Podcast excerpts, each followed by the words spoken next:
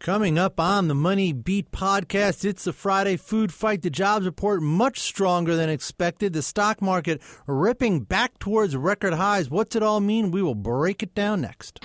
This is Money Beat. Everything you need to know about money and the markets, and then some. Now, financial food fight. Welcome to the food fight on this uh, Friday here in July, early July. Can we be a little bit more upbeat? It's the Uh, summer. you know what? I We know it's the summer. 287,000. We had 287,000 jobs, and we're obviously going to talk about that. Uh, you know, Papa Bear I- I- is no. you know what it is? It's not even that. I don't. I don't even want to get into this because I know this isn't our job. It's just you know there are more important things going on in the world in Well, this country today and this week. So kind of hard to get excited about the jobs report when we got so many things going on. Um, and I know that's not our job, so that's not what we're going to talk about. But Wow, you just threw me under the bus. no, and I think you're you're right because look, our- our job is to talk about the economy and the and the jobs report, and you know you're right. I should be trying to bring energy to that topic because that's what that's what we get paid for. So let's let's start over. Well, I can't start over. But anyhow, let's talk about the jobs report. So this morning, uh, the June jobs report comes out much stronger than anybody had expected it would be. Some fears about, oh, God, Jack Otter uh, over here, you know, pointing fingers to himself. Okay, Paul he Vigna, Stephen Grocer, Jack a Otter, vic- Chuck Jaffe. Uh, Jack, we'll go to you first. Take your victory lap, my friend. Uh, no, here's the thing. All it was was reversion to the mean. Look, a- after we had 38,000 last month, and then we found out Revised, that's well, 11,000, um, you got to expect a great big number this week, not because the economy is better in June than it was in May, not because of a million other reasons, just because this is a very flawed sample. I mean, it has a, a margin of error of 100,000. Um, we're actually talking about a, um, a, a data set of millions, and every month we talk about, you know, 50,000 here and 100,000 there. So, so I, it was not because I have any insight into anything other than, you know what, we're plodding along slightly worse than we did last year. Now the average is 172,000 a month, which ain't bad, um, although we never saw those wonderful 300,000s that we should have seen in a big recovery. Right. Um, so, uh, again, I, I think this is a good number. It ain't a great number given especially what we've seen in recent months. No, I mean this speaks uh, exactly to your point. I mean why the Fed looks at the sort of rolling average and not at, you know, one month from month to month the number. Well, and even you look at the last three months now, right? And it was what was that, 144 in April, 11 in May, and now 287, and the three month average is, is 147. Right. You know, I, I you hear it time and time again. You can never look at one month's report. You have to look at the longer term trend, and the the longer term trend going back to 2014 is trending down. I mean, the monthly averages have been coming down ever since 2014. That's a long term trend. Right. And there's no two ways around that. Yeah, I'll give you a longer term but- trend, though. A longer term trend is we have had 69 straight months of job gains. And then you could point to what happened right before that as being lousy, and Right. so we better well have this many months. But, but, but that's a decent number to throw out there, which I believe is a record. Yeah. And and the other thing too is like you like well I mean there are two things I would make a point on this. One sort of the bearish point and the one's the you know the bullish more bullish point is as the economy gets closer and closer to full employment you expect the jobs number to come down. Yeah. Janet Yellen said in her Yes. talk in December that like to support you know the new workers coming into the economy we just need to add around 100,000 I think I believe the number was. So I mean that's not surprising that the trend would be coming down. Like you don't expect to keep getting 200 300,000 jobs Right. added. However Barclays back and they came out with this note back after the May um, um, report, and they, they actually referenced it, um, the January numbers, talked about during the expansionary period, if the average during that period, if the jobs, the monthly jobs number steadily falls below that and is persistently below that, that is one of the best sort of signals of a in uh, you know coming recession. And that number is 189, and, and they, the expansionary period they st- say started in 2010 and you know goes Yeah. to now. Uh, let's bring in Chuck Jaffe. Yeah, Chuck. Well, yeah, what this means is that the numbers are both fabulous and they suck at the same time. that's that's where we're at. So so that Commander Bear Market Paul can feel good about the fact that the numbers Bear aren't as Market. good as it's supposed Wow. to be. Hey, I listen. Wait, wait, wait. I, I never feel good about bad numbers. I never feel good about bad numbers. Let me just say that. No, you, Commander you don't Bear Market. about I that. like I think we'd have had a lot more energy though if it was like ten thousand jobs added. No, no. And I'm sorry to interrupt, Chuck. Go ahead. I'm, I'm sorry. Make but, your point. But the point is, it's not that you feel good about bad numbers. It's that you feel good about yourself, and that you, the numbers kind of prove to you the point that you want to see in them. And and Jack, who's a little more Captain Optimism on this side, the numbers are sort of showing him what he wants, and that's the way these numbers are going to be. And that, by the way, is why the group of people here is still gainfully employed. Because if the numbers actually said one thing and only one thing, and there was only one conclusion to draw, then there'd be nothing for us to talk about. Wow. But Huh, okay. you know, That's a good point. basically, these are good numbers that are still crappy, depending on how you want to look at them, and that's okay. That's disagreement makes a market, and right now, as long as you have that disagreement, that's actually good for the market. It also is You know, really good for cable television because it allows different It- it- narratives. It's funny to to that point too, Chuck. We were doing the live blog this morning, and you know we're looking at the numbers ourselves. We're reading through the release, looking at the tables and charts, trying to figure out what it all means. At the same time, my inbox is starting to flood with all the notes from analysts and pundits and people breaking it down on their own. And the the degree to which the takes were just starkly different was was why. I mean, it was really interesting, right? Because the the headline number is good. 287,000 jobs. There is no two ways around it. The headline number is good. But it's when you start extrapolating and averaging and doing this and taking this and doing all this origami with the numbers that we love to do.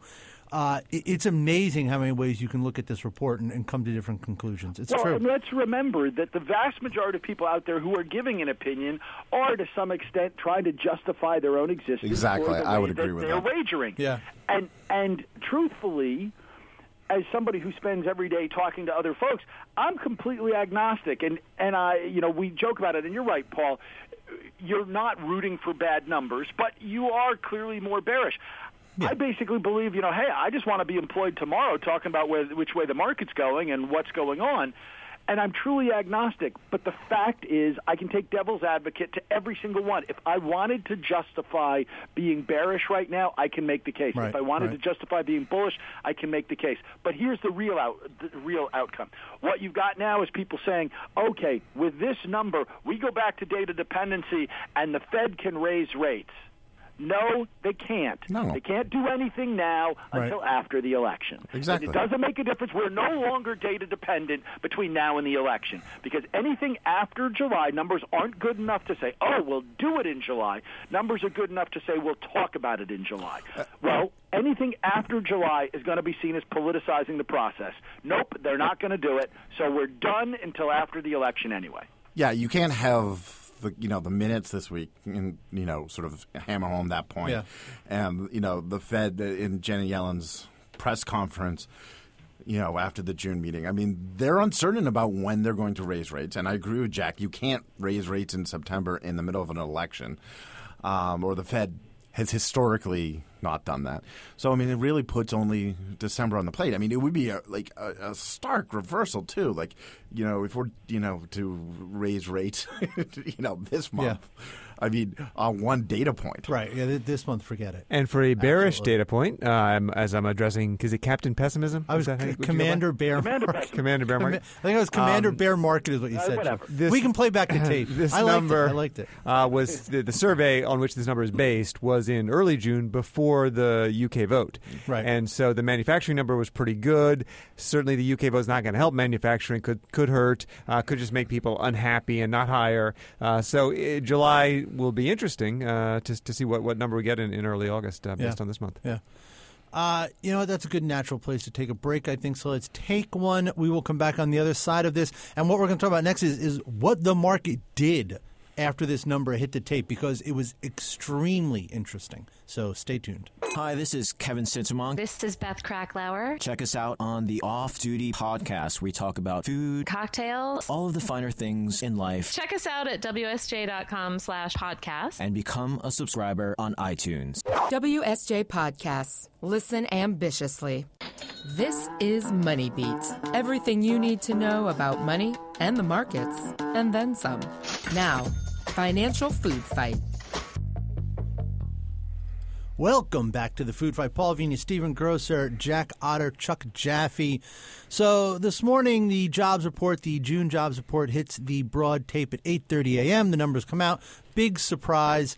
And what does the market do? Uh, it has a knee-jerk reaction, which is now turned into uh, a so far, we're taping this in the early afternoon, uh, has turned into a, a day long rally in the equity market. Yes, yes, Stephen. Well, I, I, that's not really how I would have perceived it. You I wouldn't. mean, you, you saw in stocks they they went up, Yeah. and they've continued to rally.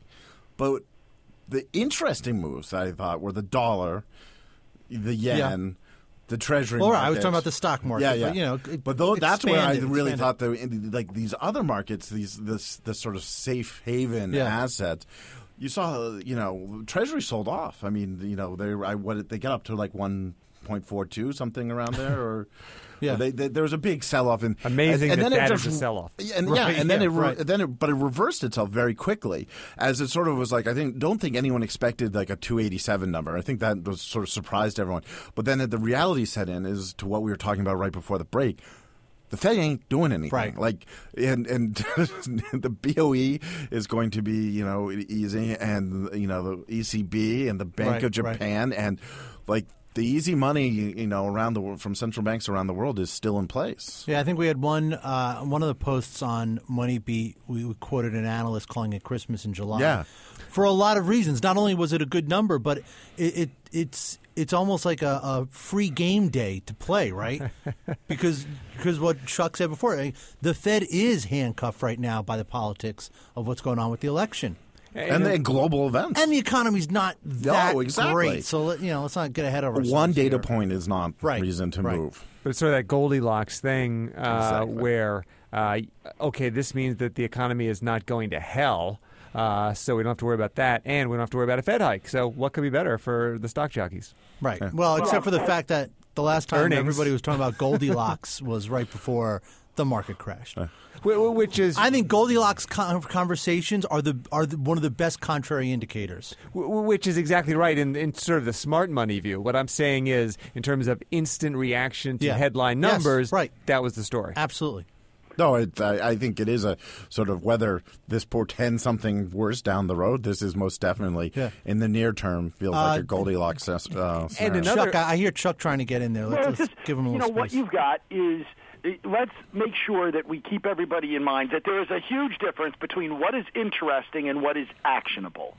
This is interesting, like the way the market Yeah. reacted. Very interesting. Would you have wanted to do it now? I mean, if you wanted to to make monetary wagers on what was going to happen with the market and and which way to go, you're basically sort of trying to ride you know ride the trend the way you'd be counting cards. It's not you, might have a slight perceived edge, but house advantage is still going to say you're not going to win most of the time. So you know it's not there. It's it's interesting. It's not actionable.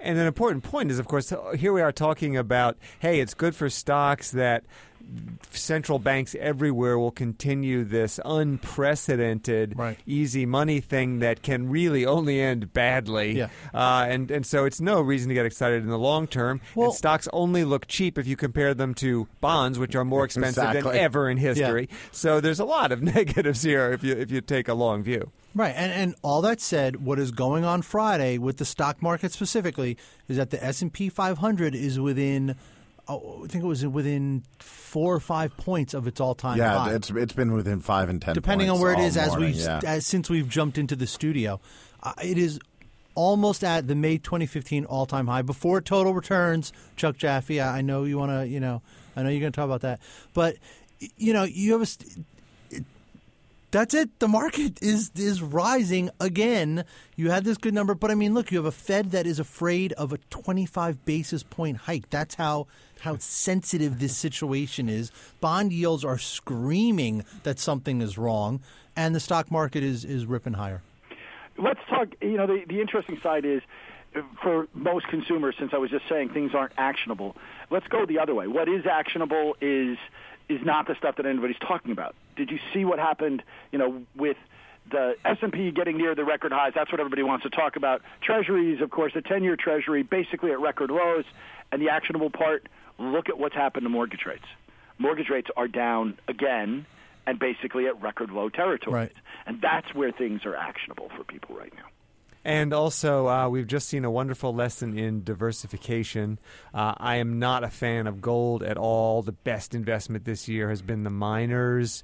Uh, so, people just sitting on a 60 40 portfolio, you know, bond yields can't go any lower. They did. Right. Um, so, uh, in the lack of anything else, diversify. No, I, I think that I mean that uh, gold is another interesting, you know, sort of dollar. Yeah, I mean like gold, you know, sold off in the immediate aftermath of this number. I mean, it was just interesting to watch how like screwy. uh, the- You know, markets Right, sort of right. react to data these days when you have so much central bank intervention. Yeah. Well, and it's it's it is also interesting that this one and this is not anything new, you know, but this one data point is so important to so many markets everywhere. You know, I mean, it, it just sort of it emphasizes how much pressure there is on the U.S. economy to hold things afloat. Well, I mean, the Fed has become, I mean, you know, the central bank to the world, and Right. this is, although it's given itself three mandates, this is, you know, one of its legit, you know, it's the two mandates it's always had, Yeah. and it's the report they look at. And, and, you know, here's the interesting thing. So now it is it's it's July. It's early July. We just got the June jobs report out of the way. The summer is coming on. Is this a summer though? And and Chuck especially should have something to say about this, and, Jack too. Is this a summer where investors can now say, "All right, well, the big data points out of the way. It's summertime. Nothing happens in the summer. I can go to the beach and not worry." That- can you Yeah. do that or not do that? Yes, you can do that. Yes, you can. Yes, as long as your time horizon is proper and you know if you're really worried about doing it then rebalance before you go. Because we were just talking about gold for example. So let's say that you had been one of those people who could actually lay down a 5% asset allocation to gold and you know now right now it's going to be up. Your allocation is going to be bigger. So call your winners and reinvest reposition take that as your cautious thing and then go away. Yeah that'd be fine And if you can't do that, then you better get yourself in a position right now to do it because for all of our bloviating here, none of us know what's going to happen. Right. Um, and neither and Warren Buffett would tell you the same thing. And so you need to be diversified, have an appropriate, you know, I mean, I platitude think- after platitude that Chuck and I've written all the time. Uh, but it's all quite true. That's why we write it over and over again. No, I, I well, I mean, I would take last summer. I mean, as a perfect example Yeah. of why. Don't listen to us. Don't listen to a word we say. no, no, no, not us. Everybody else. Uh, I would us. say us. I would You definitely say us? us. Even though Oh, you're too like much- you're too much in honesty. 2014, you were Too much honesty, Grocer. No, but uh, you, I remember like Greece, you know, sort of Greece had, you know, gotten hold of everyone's concern. Right. Everyone was worried about that, and then you know that sort of you know settled down at the end of July. And China, granted, the stock market had been, you know, had been starting, you know, in a massive slide in June, but people weren't really paying attention to China. And all of a sudden, you had three days of like 200, 300 point losses, uh, like at the end of August, and all of a sudden the next week you had the thousand point drop. I mean, it was sort of it built, and I don't think people were really recognizing what was going on. And then, And yet, if somebody had done nothing and listened to well, that is true. folks and done nothing, they were fine. I, I mean, those were sort of more unpredictable events than anything you can look at right now. So here's the thing. Let's just go- set the clock back six months. If you had said six months ago, as we were getting into the start of the year, if the question Paul had asked at that point had been, could you take the next six months off? Could you take off the winter? Well, let's see. You're going to have the worst start to a year in market history. You're going to wind up finishing that six-month stretch with the Brexit. You're going to have in the middle Donald Trump becoming the presumptive Republican nominee, and all of the other things that we have seen with all of the volatility and the whips and and Uh, moving up and down the spikes and, and everything else that we've had. You know what you still had if you'd closed your eyes and done nothing? You got a 3.75% gain on the S&P 500 in the first half of the year. That puts you on a pace for seven and a half, and for most people, they take that. But that's not fun to talk about. I mean, like, I mean, like we could basically say you could take life off. Yeah. just put your money. It's fun to talk about losing your shirt because you got too active. Yeah, yeah. All right, let's leave it there. Before I let you folks go for the weekend, I want to tell you that uh, For more great podcasts from the Wall Street Journal, check us out at WSJ.com slash podcasts. You can follow us on Twitter at WSJ Podcasts. You can subscribe to us on iTunes, Stitcher, Spotify, and we are in the Google Play Music app on your Android devices. For Chuck Jaffe, Jack Otter, Paul Vigna, Stephen Grocer, everyone, have a great weekend. Have a safe weekend. We will talk to you next week. WSJ Podcasts. Listen ambitiously.